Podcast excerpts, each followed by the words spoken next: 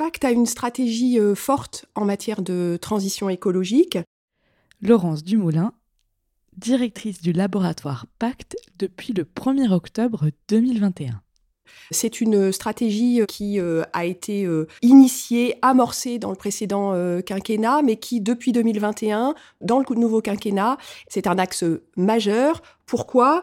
D'abord parce que Bon, c'est une obligation pour notre laboratoire et plus largement pour la société française et les activités qui sont menées que d'avoir des politiques de réduction des émissions. C'est une obligation, mais c'est aussi une nécessité à laquelle on croit, c'est-à-dire que on est euh, tout à fait euh, persuadé euh, dans l'équipe de direction du fait qu'il convient de prendre ce tournant de manière volontariste. Et puis c'est aussi le résultat d'une sensibilité de la part de l'ensemble des chercheurs, enseignants-chercheurs et des personnels du laboratoire qui, par les thématiques sur lesquels on travaille, les thématiques liées euh, à la ville, à l'urbain, euh, liées également euh, à l'environnement, aux politiques d'environnement, nous ont sensibilisés et nous ont rendus peut-être particulièrement ouverts à cette question de la réduction des gaz à effet de serre. Impact, c'est le podcast qui met à l'honneur les travaux de chercheuses et chercheurs du laboratoire de sciences sociales Pacte à Grenoble.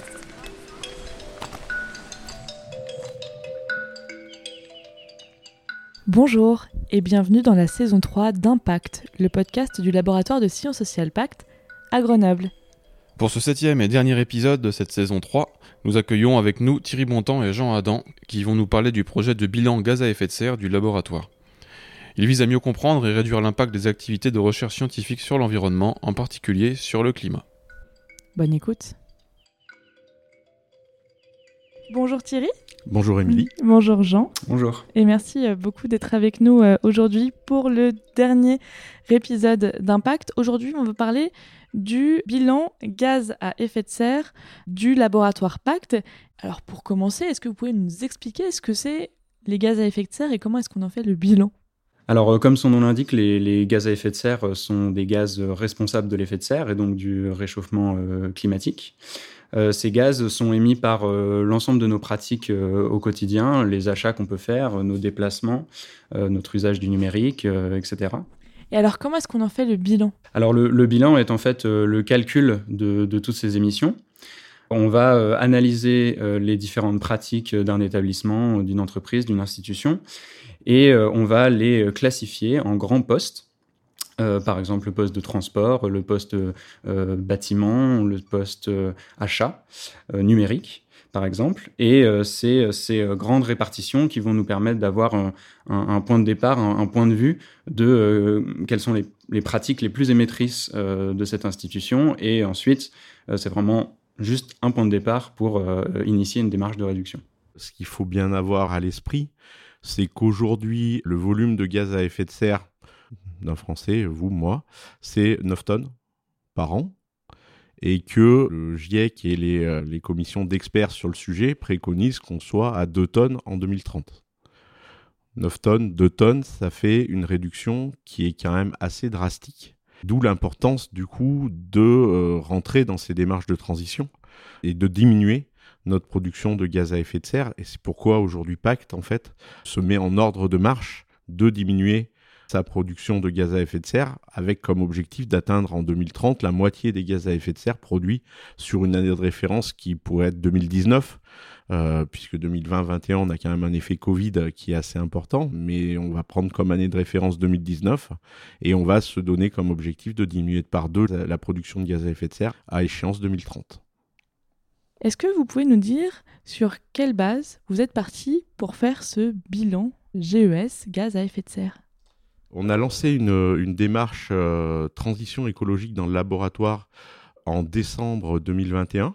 On a profité d'une opportunité d'avoir euh, Jean Adam en stage. Donc Jean euh, est, un, élève ingénieur qui est spécialisé dans les calculs de bilan gaz à effet de serre et qui a pu nous accompagner pendant six mois pour travailler sur cet outil qui est très important pour nous, puisqu'en fait c'est cet outil qui va nous servir à proposer des solutions de transition, des actions, et en tout cas à comprendre et à analyser le fonctionnement de notre laboratoire. Et alors cet outil justement, euh, est-ce que vous l'avez conçu intégralement euh, à vous deux ou est-ce que vous êtes euh, parti d'un modèle déjà préexistant? Par exemple, on entend souvent parler des méthodes mises au point par l'ADEME ou par le Labo 1.5. Est-ce que vous êtes inspiré de tout ça? Alors évidemment, on s'est inspiré de, méthodes existantes. Jean nous, développera la partie, peut-être la partie méthodologie tout à l'heure, mais globalement, on s'est intéressé déjà dans un premier temps beaucoup aux méthodes existantes. Euh, Jean a fait un gros travail de benchmarking auprès euh, de l'ADEME, auprès de Laboratoire 1.5, auprès d'autres organisations qui ont fait des calculs de gaz à effet de serre. Et on s'est arrêté en fait sur une méthodologie qui utilise les facteurs d'émission monétaires, c'est-à-dire qu'en fait, on va par matière dépensée utiliser les euros qu'on a dépensés, les convertir en kilos carbone émis par matière. Est-ce que vous pouvez développer un tout petit peu plus Alors dans, le, dans la fonction publique en fait et dans la recherche en particulier, on utilise une euh, table qui s'appelle la, table NACRE. Euh, alors on est un peu technique, mais on, c'est une table en fait où quand on passe une ligne de commande en comptabilité, j'achète euh, des, des viennoiseries pour un, un pot d'accueil par exemple, la dépense est affectée sur ce poste-là qui s'appelle viennoiserie. Quand j'achète un billet d'avion, elle est affectée sur un code qui est euh, voyage en avion. Quand j'achète un, composant pour une expérience chimique, on affecte cette dépense-là à composant chimique. Euh, donc il y a une ligne particulière. Donc l'affectation comptable vous permet de savoir quel est le type de dépense et du coup de savoir quel bilan gaz à effet de serre est en face de cette euh, dépense. Mmh. C'est exactement ça. Et en fait, on, est parti de, au départ, effectivement, comme l'a dit Thierry, euh, euh, de regarder les initiatives dans d'autres laboratoires. Et en fait, on s'est confronté, comme, comme beaucoup, à, des difficultés dans les récupérations des données, euh, sur les missions, sur les dépenses en informatique, etc. Et en fait, ça nous permettait d'avoir cette même unité d'euros dépensés, de simplifier grandement le calcul, euh, puisqu'on a besoin que de facteurs d'émission monétaire pour faire euh, la totalité du bilan, une très grande partie du bilan. Ça, c'est une méthode qui nous a été euh, proposée au départ par Isabelle Azine de Grenoble INP, donc ma tutrice côté école de ce stage. Et, ensuite, en, travaillant sur cette méthode, on a aussi vu qu'un groupe de travail du collectif Labo 1.5 travaillait aussi sur ces facteurs d'émission monétaire. Et donc, on est, on rentré avec Thierry dans ce, dans ce groupe de travail et on a euh, vraiment travaillé conjointement sur ces facteurs d'émission monétaire. Et c'est grâce à cette table qu'ils ont construit eux qu'on peut faire euh, ce bilan de pacte aujourd'hui. Et quel est votre lien avec euh, Labo 1.5 alors notre lien, il est euh, concrètement un lien, de travail très efficient, puisqu'en fait, euh, dans le travail de benchmark qu'a fait Jean au début de sa mission, on a repéré l'ensemble des collectifs qui travaillent sur ces, euh, questions d'émissions de gaz à effet de serre. Labo 1.5 a développé une méthode et un outil qui permet de faire la même chose que ce qu'on fait, c'est-à-dire de calculer des, des bilans gaz à effet de serre en prenant des données une part de ces, euh, de ces calculs sont sur les missions et sur les déplacements en utilisant concrètement des bases de déplacement. C'est-à-dire qu'un chercheur qui part à New York, on va prendre la distance entre Paris et New York, et puis on va calculer l'émission du vol en question. Et d'autre part, la partie, le module achat de l'outil de Labo 1.5, lui se base sur la méthode des facteurs d'émission monétaire qu'on utilise nous. Et on a travaillé avec Olivier Aumont et Andrea Esteves Torres, qui sont les deux porteurs euh, de ce groupe de travail euh, sur les achats. Et euh, on est en train de travailler ensemble sur la mise en commun de cette table dont ils sont à l'origine.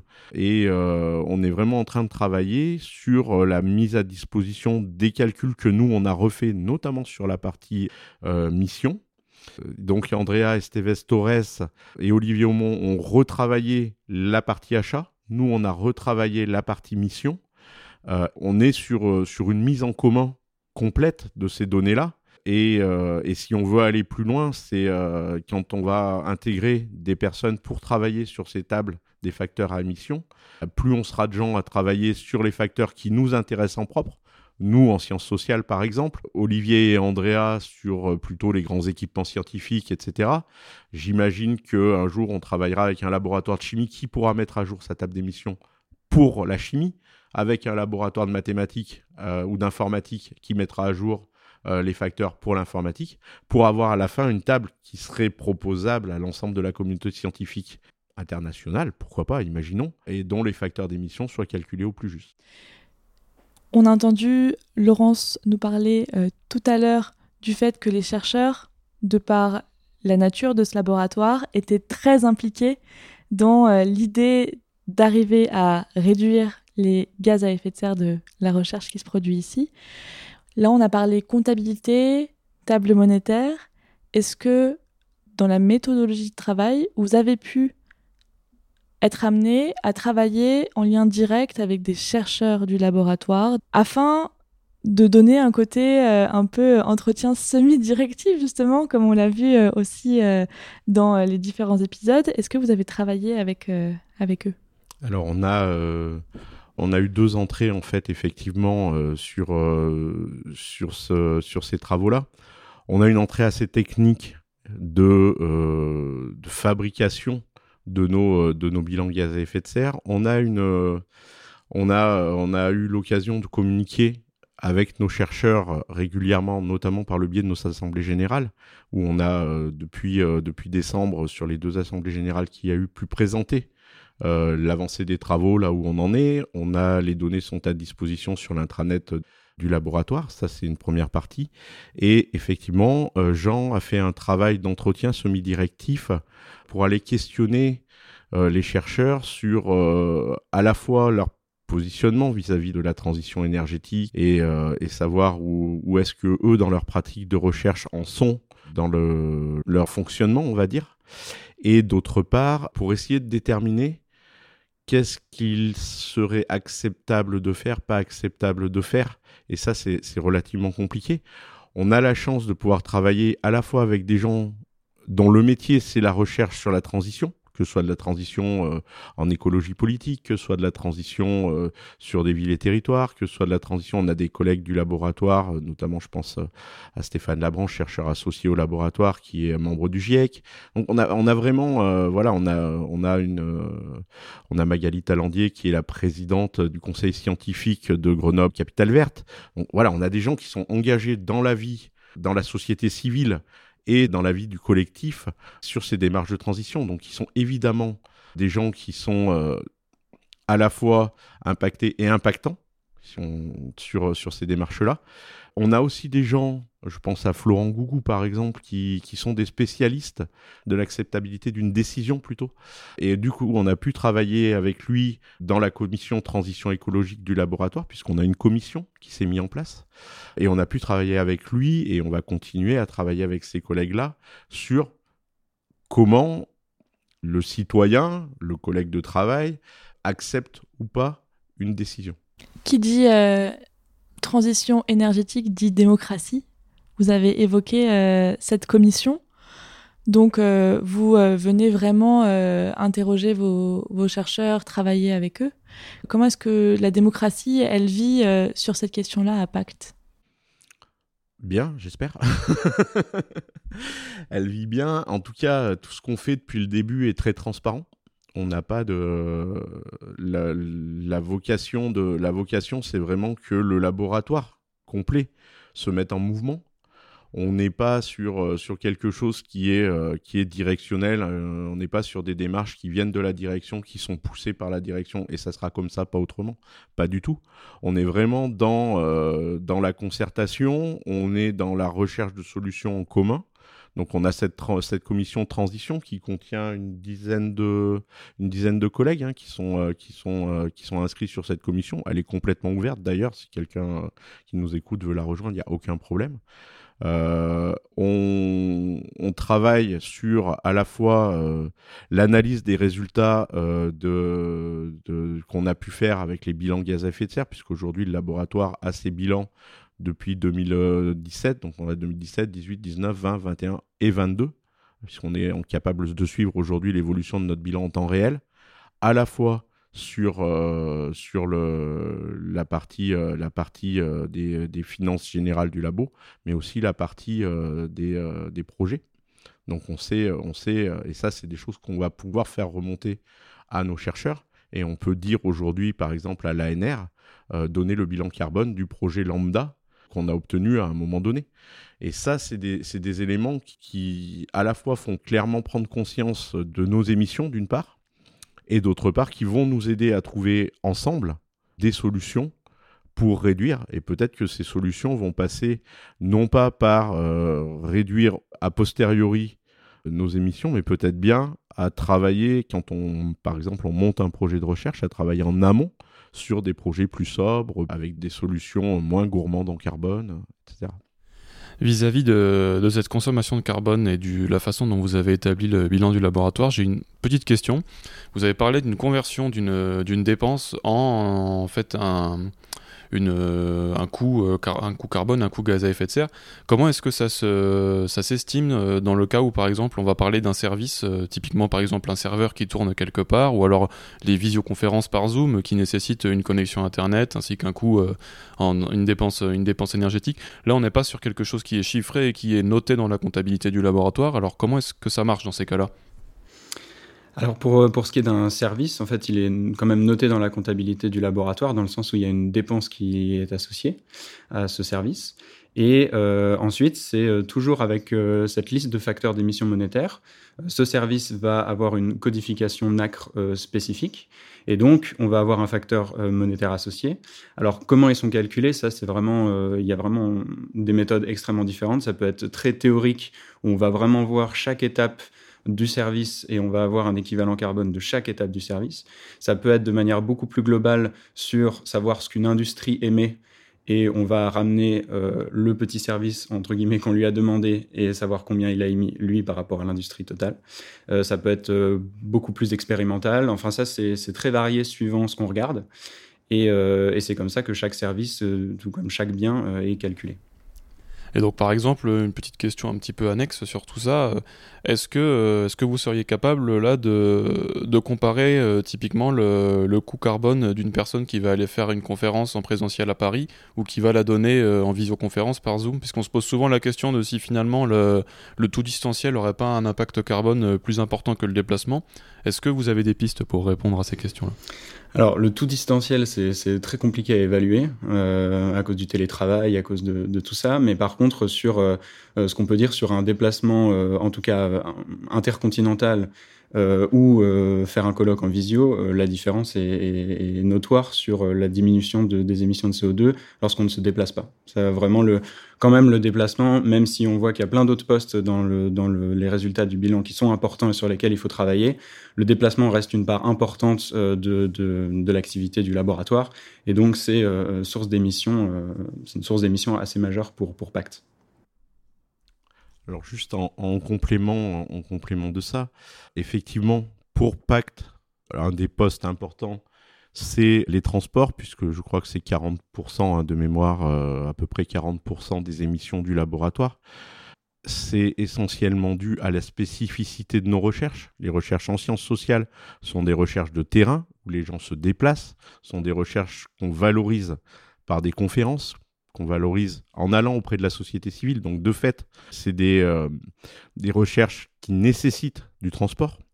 Donc forcément, notre bilan à nous, il est, euh, il est impacté par le transport. C'est loin d'être le cas euh, d'une université. C'est-à-dire qu'en fait, avec notre méthode, on peut aussi remonter d'un cran et aller voir ce qui se passe pour une université, pour un établissement de référence, et on a eu l'occasion de le faire avec euh, notre tutelle associée Sciences Po Grenoble. On a, on a pu travailler avec Arnaud Bux, le vice-président des, DRS de, Sciences Po Grenoble, et euh, j'en parle autant librement que j'ai l'autorisation de Sabine Soruger, la directrice, de le faire. On voit quand on regarde un établissement, on a aussi travaillé avec le VPUGA sur les données UGA et sur des données d'autres grands établissements. On voit que pour un établissement comme, euh, comme Sciences Po, comme l'université, en fait, le poste principal, c'est loin d'être les transports, puisque euh, de mémoire, pour l'université de Grenoble, les transports, c'est 5% des dépenses énergétiques du coût carbone de l'UGA. C'est 5%. Le reste, c'est la grosse part, c'est le bâtiment, en fait. C'est tout le bâti, euh, le chauffage urbain. Donc c'est vrai que nous, on fait à Pacte un focus, et dans les laboratoires de sciences sociales, un focus sur la part transport mais il faut savoir qu'à l'échelle d'une université, c'est-à-dire le cran au-dessus de, du laboratoire, le transport est noyé dans une masse de dépenses qui est beaucoup plus importante que ça. Et effectivement, la part là des serveurs, des serveurs informatiques, la part des et il faudrait regarder, j'ai pas en tête les chiffres, mais mais sûrement aussi importante que les transports au sein d'un établissement. Ensuite, ça c'est aussi un des avantages de notre méthodologie, c'est qu'en fait c'est on est sur un système fractal, c'est-à-dire que ce qu'on fait pour le laboratoire, on peut le faire pour un établissement euh, type une école, on peut le faire pour une université. Et l'avantage, c'est euh, une notion de, ruissellement. Alors c'est un ruissellement qui fonctionne, celui-là, où on est euh, sur un calcul d'émissions via des comptes financiers. Or, un laboratoire de recherche a un compte financier propre dans une université. Donc si on fait le bilan de l'université, on a de fait en ruissellement le bilan de l'ensemble de ces laboratoires. C'est un gain en temps de travail euh, et euh, en économie de, personnel qui est dantesque en fait. On parle de plusieurs dizaines d'équivalents temps plein pour une université et de plusieurs centaines de milliers d'euros économisés. C'est-à-dire que la méthode que vous avez développée, du coup, elle pourra s'exporter bien au-della du laboratoire et être euh, reprise par toutes les structures de recherche. Est-ce que vous avez, est-ce que vous avez déjà du coup des projet de, de, développer cette méthode, peut-être de collaborer euh, au-delà de, l'Université Grenoble-Alpes où cet épisode est diffusé, euh, le colloque aura déjà eu lieu. Est-ce que euh, vous savez déjà si ces résultats seront disponibles et consultables quelque part sur Internet? Alors cette méthodologie-là est effectivement très, très prometteuse. On est en, plus que discussion avec notamment l'Université de Lorraine pour euh, déployer cette méthode-là sur, euh, sur l'ensemble du grand établissement. Euh, c'est quelque chose qu'on a fait en test dans un colloque qui a lieu il, y a quelques, il y a quelques semaines et où on était, tous, on, était tous réunis. On a aussi des projets de publication sur la méthode, histoire de coucher sur le papier comment on a travaillé en fait à Pacte sur ce sujet. C'est des données qui sont assez stratégiques? Pour un établissement d'avoir euh, les bilans euh, gaz à, effet de serre. Euh, on va du coup plutôt parler de l'urgence de transformer la recherche. Quelle est l'urgence de transformer la manière de faire de la recherche? Je dirais que l'urgence, elle est absolue et en même temps relative. Elle est absolue parce que si on fait rien, on va droit dans un mur, soyons clairs. Et le, le changement, c'est maintenant c'est pas c'est pas dans 5 ans. Dans 5 ans ce sera trop tard. Ça c'est euh, ça c'est une chose. Et en même temps la part de, de, nos transformations dans la transformation mondiale elle est relativement faible. Donc c'est assez euh, c'est assez compliqué d'imaginer que euh, ce que nous on va faire va avoir un effet dantesque sur le, changement climatique mondial etc mais bon c'est l'effet papillon après et puis je pense qu'un jour on pourra pas nous reprocher d'avoir rien fait oui, c'est ce dont on parlait dans le premier épisode avec Nicolas Buclé, quelque part, euh, le fait qu'il y ait une multitude de petites initiatives locales, même si elles ne sont pas forcément reliées entre elles, à la fin, on peut quand même être optimiste euh, éventuellement sur, euh, sur l'effet que ça aura à, l'échelle globale. De, toute façon, ce qu'on est en train de faire en ce moment ne peut que rendre vertueux, plus vertueux nos, nos, méthodes, nos pratiques. Donc globalement, il faut le faire, il faut y aller. Il n'y a, pas, a pas à se poser trop de questions. il faut y aller. Et alors concrètement, pour se recentrer euh, sur, les, sur le, la situation du laboratoire et sur son, bilan euh, en propre, est-ce que, euh, est-ce que vous avez déjà identifié, défini des objectifs concrets pour par exemple l'année prochaine ou pour les, les cinq prochaines années? Alors ça, c'est un. Alors le, bilan qu'on a établi est vraiment un point de départ de, la réflexion plus globale au niveau du laboratoire. Et donc c'est vraiment le travail de la commission maintenant. C'est entre les mains de la commission transition d'établir des objectifs euh, clairs euh, et des mesures pour y, pour y parvenir. Euh, nous, de notre côté, sur l'outil qu'on a mis en place, on, essaye de faciliter l'aide à la décision sur, sur ces points-là. Et donc, par exemple, d'avoir des, des possibilités de faire des, des objectifs par catégorie. Est-ce qu'il faut réduire plus les déplacements? Est-ce qu'il faut réduire plus les achats de la vie de laboratoire, etc. Donc ça, on essaye de faciliter et on essaye de quantifier euh, ce que veut vraiment dire telle ou telle mesure. On parlait tout à l'heure de la répartition des émissions par projet, voir quel projet plus émetteur qu'un autre, etc. Enfin, voilà, essayer de vraiment rentrer dans le détail euh, du bilan pour donner les moyens à la commission de réfléchir euh, à cette question et de prendre des, mesures qui s'imposent. Et peut-être peut-être en complément, effectivement, le on, a avancé, on a avancé très très vite puisqu'en six mois, on a été capable de définir l'ensemble des euh, l'ensemble des bilans carbone depuis 2017. On a mis en place la commission transition. Euh, il s'avère que six mois, ça paraît long, mais c'est relativement court dans le temps de dans le temps de, de la recherche. Donc aujourd'hui, effectivement, on est euh, on a on a les bilans, on a les analyses, on a des, des pistes de réflexion, mais il y a tout à faire en fait. Hein. On a tout à faire aujourd'hui. Euh, et euh, effectivement, comme l'a dit Jean, c'est dans les mains de la commission transition.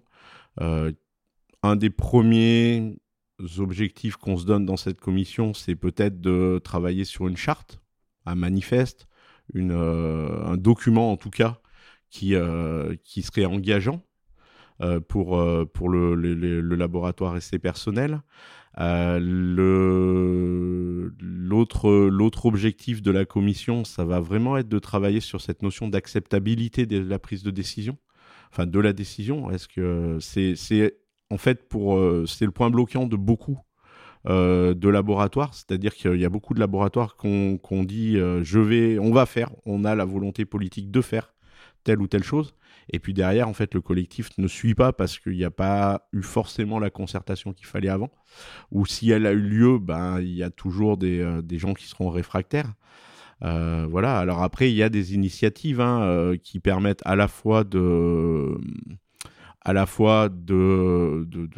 travailler collectivement. C'est le cas de, c'est ce qu'on fait au niveau de Labo 1.5, de travailler collectivement à la réflexion autour des mesures possibles il y a un groupe de travail hein, qui travaille sur les, mesures possibles pour, euh, pour réduire les gaz à effet de serre, les émissions de gaz à effet de serre dans la recherche.